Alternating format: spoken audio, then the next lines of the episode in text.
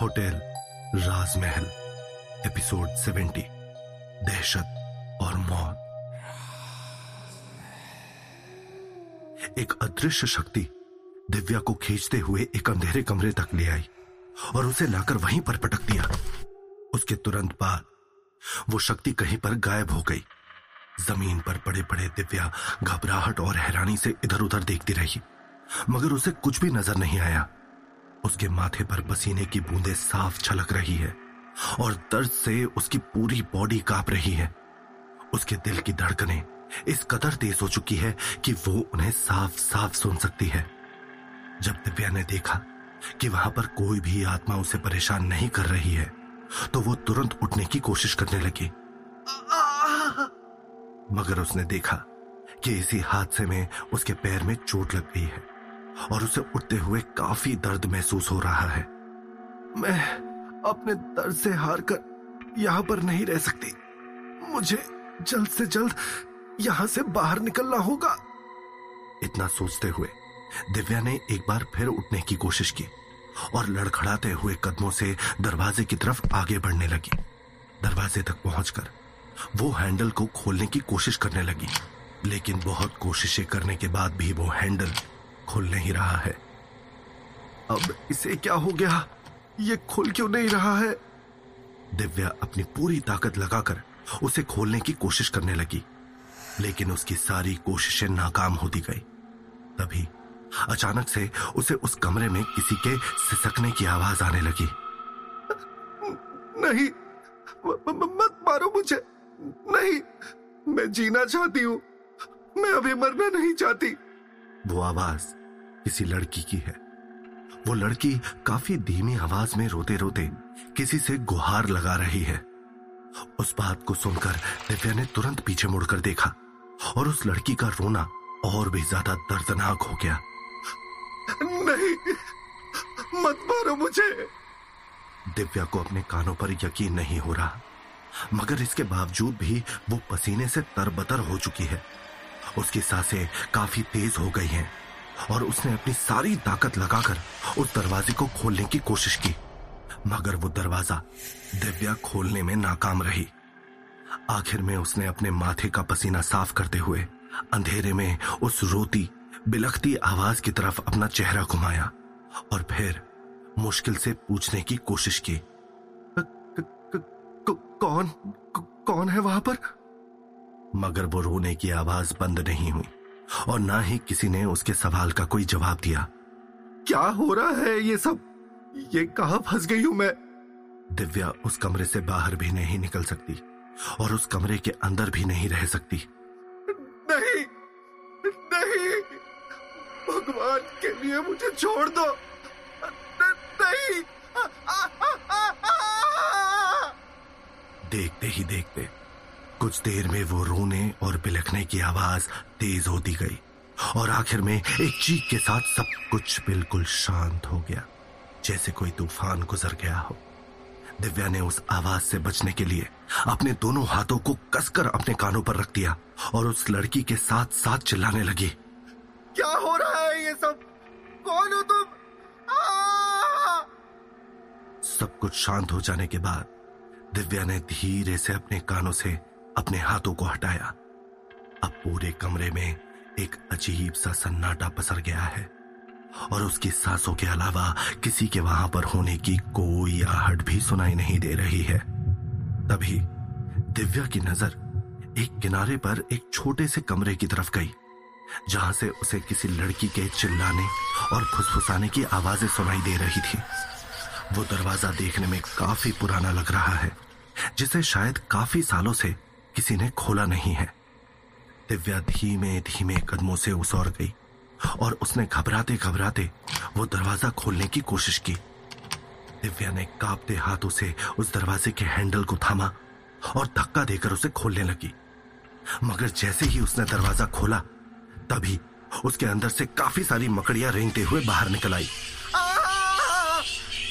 इतनी सारी मकड़ियों को वहाँ पर देखकर दिव्या बहुत ज़्यादा डर गई। और लड़खड़ाते हुए पीछे हट गई। मगर उन मकड़ियों के वहाँ से गायब होते ही उसे अंदर कुछ दिखाई दिया।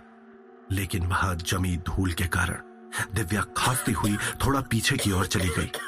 अचानक दिव्या को एक अजीब सा एहसास हुआ और उसे ऐसा लगा जैसे उसके पीछे कोई है। उसके मन में तरह तरह के सवाल चल रहे हैं। तभी अचानक से एक चूहा चू चू की आवाज़ करता हुआ उसके सामने से भागता हुआ निकल गया। और घबरा कर दिव्या की चीख निकल गई। दिव्या की डर के कारण हालत खराब होने लगती है और वो चाहकर भी पीछे देखना नहीं चाहती है। लेकिन तभी उसे किसी के पायलों की छन छन सुनाई देती। वो दरवाज़ा अपने आप एक चरमराती हुई आवाज़ के साथ खुलने और बंद होने लगता है। दिव्या का पूरा बदन बुरी तरह से काँप रहा होता है। उसने बड़ी मुश्किल से पीछे पलट कर देखा। अंदर देखकर दिव्या के होश फाख्ता हो गए। उसका मुँह हैरानी और डर की वजह से खुला का खुला रह गया। एक पल को वो अपनी पल के झपकाना भी भूल गई। उसे अपनी आँखों पर यकीन नहीं हो रहा है। अंदर और कुछ नहीं, बल्कि एक कंकाल लटका हुआ है। उस कंकाल के चारों तरफ़ धूल जमी हुई है। दिव्या उस कंकाल को देखते ही समझ गई कि वो एक लड़की का कंकाल है, क्योंकि उसके हाथों में चूड़ियाँ और पैरों में घुंघरुओं वाली बायल है। तभी अचानक से दिव्या के चेहरे का रंग उड़ गया। उसकी नज़र उस कंकाल के गले पर पड़े हुए एक लॉकेट पर गई। वो उसी लॉकेट को देखते देखते उसके नज़दीक जाने लगी। ये बिल्कुल वैसा ही गोल्ड, हार्ट शेप लॉकेट है, जैसा दिव्या ने राजवीर के कमरे में उसकी सीक्रेट अलमारी में देखा था। ये देखकर दिव्या के रोंगटे खड़े हो गए। उसके मन में तरह तरह के ख्याल आ रहे हैं। और उसके शरीर में एक सहरन सी दौड़ गई। उसने अपना हाथ आगे बढ़ाया और अपने कांपते हाथों से उस लॉकेट को हाथ में लेकर खोल कर देखा। उस लॉकेट में एक तरफ़ राजवीर की तस्वीर है और एक तरफ़ उसकी बहन की। उस तस्वीर को देखते ही दिव्या की आँखें फटी की फटी रह गई और वो लॉकेट तुरंत उसके हाथों से छूट गया। वो तुरंत कुछ कदम पीछे हट गई। दीदी दिव्या के आँखों से झरझर आँसू बहने लगे। ये तुम नहीं हो सकती, दीदी। ये सब झूठ है। ये सब मेरे मन का वहम है। ये तुम नहीं हो। नहीं हो तुम। दिव्या का मन इस बात को मानने के लिए तैयार नहीं है कि ये उसी की बहन का कंकाल है। मगर उसकी आँखें जो कुछ भी देख रही हैं, वो उसे भी झुटला नहीं सकती। तभी उसने देखा कि उस कंकाल के सीने की तरफ़ हड्डियों के बीचों बीच एक खंजर घुसा हुआ है। किसी ने अपनी पूरी ताकत से उस खंजर को उसके सीने में घुसाया है और इसीलिए वो खंजर हड्डियों में ही फंस कर रह गया। ये देखकर दिव्या ने तुरंत अपने आप को संभाला और उस कंकाल को और भी ध्यान से देखने लगी। तो इसका मतलब है कि आप उस रात होटल राजमहल में जलकर नहीं मरी थी? किसी ने इस खंजर को आपके सीने के आर पार कर आपका खून किया था। मुझे पता था दीदी कि आप हम लोगों को छोड़ने के बारे में सपने में भी नहीं सोच सकती हैं। मुझे पता था कि आपके साथ ज़रूर कोई अनहोनी हुई है। लेकिन आखिर आपके साथ ये सब किया किसने? इस होटल राजमहल में उस मनहूस रात को आखिर हुआ क्या था? ये कहते कहते दिव्या रोते हुए अपने घुटनों पर बैठ गई। इस वक्त वो अपने आप को बहुत कमज़ोर महसूस कर रही है। उसकी बहन का कंकाल उसके सामने एक दीवार से लटका हुआ है और वो चाहकर भी कुछ नहीं कर सकती। उसे तो ये भी नहीं पता कि उसकी बहन का खून किया किसने है। तभी अचानक से कमरे के अंदर तेज हवाएँ चलने लगती हैं। दिव्या के बाल उड़ उड़कर उसके चेहरे पर आने लगते हैं और एक पल को वो सब कुछ भूलकर अपने चारों तरफ़ देखने लगती है। उसे कुछ भी समझ नहीं आ रहा कि आज रात उसके साथ ये सब क्यों और क्या हो रहा है। दिव्या को फिर से किसी अदृश्य शक्ति का आभास अपने आसपास होने लगता है। कमरे के अंदर चारों तरफ़ फैली हुई धूल उड़ उड़कर उसकी आँखों में जाने लगती है। अपने आंसुओं और धूल की वजह से उसकी नज़र धुंधली होने लगी और वो अपनी आँखें मलती हुई खड़ी हो गई दिव्या इस बार आवाज़ उसकी दूसरी तरफ़ से आई। दिव्या ने एक बार फिर अपना चेहरा दूसरी तरफ़ घुमाकर देखा, मगर इस बार भी वहाँ पर कोई नहीं है। दिव्या पसीने से तरबतर हो चुकी है। अब उसका डर इतना बढ़ चुका है कि उसकी आँखों के आँसू भी सूख चुके हैं। वो एक गहरी सांस लेते हुए घबराकर अपने चारों तरफ़ देख रही है। तभी अचानक से उसे अपने पीछे की दीवार से किसी के ज़ोर ज़ोर से साँसें लेने की आवाज़ें आने लगी। उसे यकीन नहीं हो रहा है कि ये आवाज़ें कहीं और से नहीं बल्कि दीवारों से आ रही हैं। वो हाफते हुए इधर उधर देखने लगी। विशाल! विशाल कहा हो तुम? दिव्या ने डर के मारे ज़ोर ज़ोर से विशाल को पुकारना शुरू कर दिया। मगर हर बार की तरह इस बार भी उसकी कोई चीख पुकार विशाल तक नहीं पहुँच रही। वो सांसों की आवाज़ धीरे धीरे बढ़ती जा रही है और पूरे कमरे में गूंज रही है। उस आवाज़ को सुनकर ऐसा लग रहा है जैसे कोई दिव्या के बेहद नज़दीक हो, जिसे दिव्या चाहकर भी देख नहीं पा रही है। तभी अचानक से हवा का एक झोंका आया और उसके हाथ पर अपने आप एक कट लग गया। दिव्या के हाथ से खून बहने लगा और वो दर्द से करहा उठी। उसने तुरंत वहाँ पर अपना दूसरा हाथ रख दिया और खून को बहने से रोकने की कोशिश करने लगी। दर्द और घबराहट की वजह से उसकी आँखों से आँसू बहने लगे। आखिर ये सब उसी के साथ क्यों हो रहा है? आखिर उसने किसी का क्या बिगाड़ा है? वो आज रात को हो रही इन सारी चीज़ों से काफ़ी ज़्यादा परेशान हो गई है। और उसने गुस्से से चिल्लाकर अपने आसपास देखा और पूछा, आखिर चाहते क्या हो तुम मुझसे? आखिर तुम मेरी जान ही लेना चाहते हो? तो एक बार में मुझे मारकर ये किस्सा खत्म क्यों नहीं कर देते? इस तरह मुझे परेशान करके तुम्हें क्या मिल रहा है? जैसे ही उसने अपनी बात खत्म की वैसे ही अचानक से एक अदृश्य शक्ति ने उसके दोनों पैरों को पकड़ लिया और उसे खींचने लगी। इस खींचतान की वजह से दिव्या नीचे ज़मीन पर गिर गई और उसी अदृश्य शक्ति के साथ कमरे में घिसकने लगी। छोड़ो! बचाओ! विशाल! दिव्या ज़ोर ज़ोर से अपने दोनों हाथों को ज़मीन पर पटक रही है।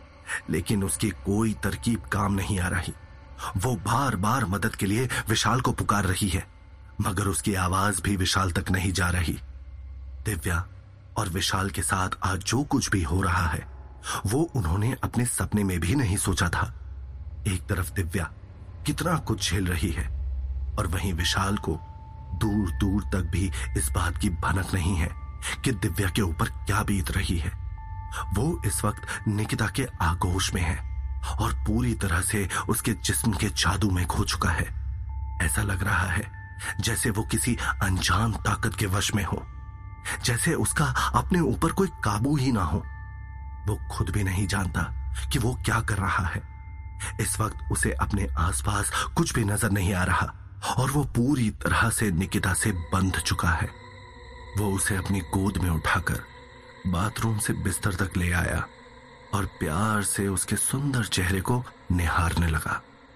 उसने अपना एक हाथ निकिता के गाल पर रखा और उसे धीरे धीरे सहलाने लगा। क्या तुम पूरी रात मुझे इसी तरह देखते रहोगे विशाल? निकिता ने अपनी मदहोश कर देने वाली आवाज़ में विशाल से पूछा। क्या तुम नहीं चाहती कि मैं इसी तरह पूरी रात तुम्हें प्यार से देखता रहूँ?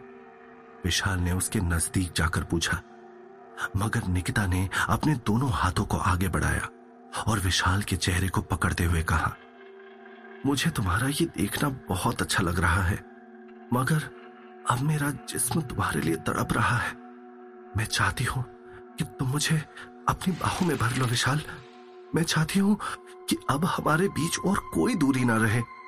मैं जानना चाहती हूँ कि जब तुम मुझे छूओगे तो मुझे कैसा लगेगा? मुझे अपना बना लो विशाल। मुझे अपना बना लो।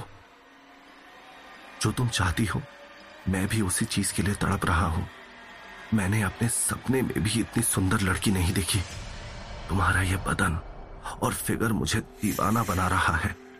विशाल ने एक हाथ से उसकी कमर को दबाते हुए कहा, तुम्हारा ये मखमली, मुलायम बदन मुझे अपनी तरफ़ खींच रहा है। तो फिर इंतज़ार किस बात का है विशाल? आओ, आज रात हम दोनों एक हो जाते हैं।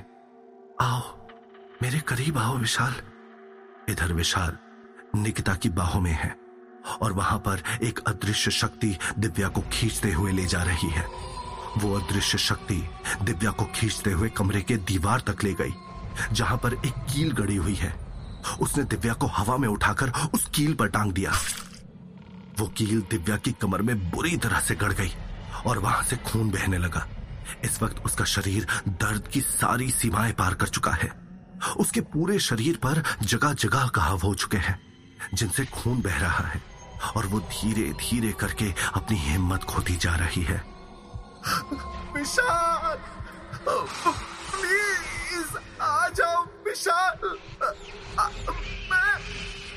दिव्या अपने आप को उस कील से छुड़ाने की कोशिश कर रही है, मगर उसका मांस उस कील में अटक चुका है, जिसकी वजह से खींचने पर उसे और भी ज़्यादा दर्द हो रहा है। आज की रात दिव्या ने बहुत कुछ सहा है, और उसके शरीर पर हुए अनेकों जख्मों के कारण उसका काफ़ी खून बह चुका है, और वो खुद को काफ़ी कमज़ोर महसूस कर रही है। उसकी आँखों के आगे अंधेरा छाने लगता है।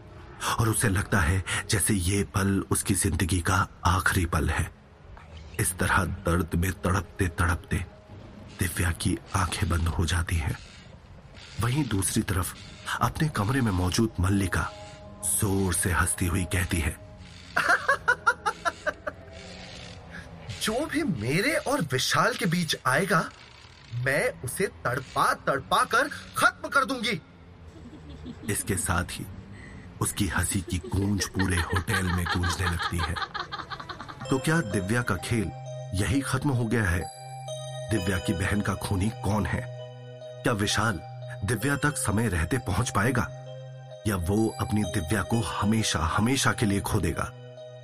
जानने के लिए सुनिए होटल राजमहल, सिर्फ़ पॉकेट एफएम पर।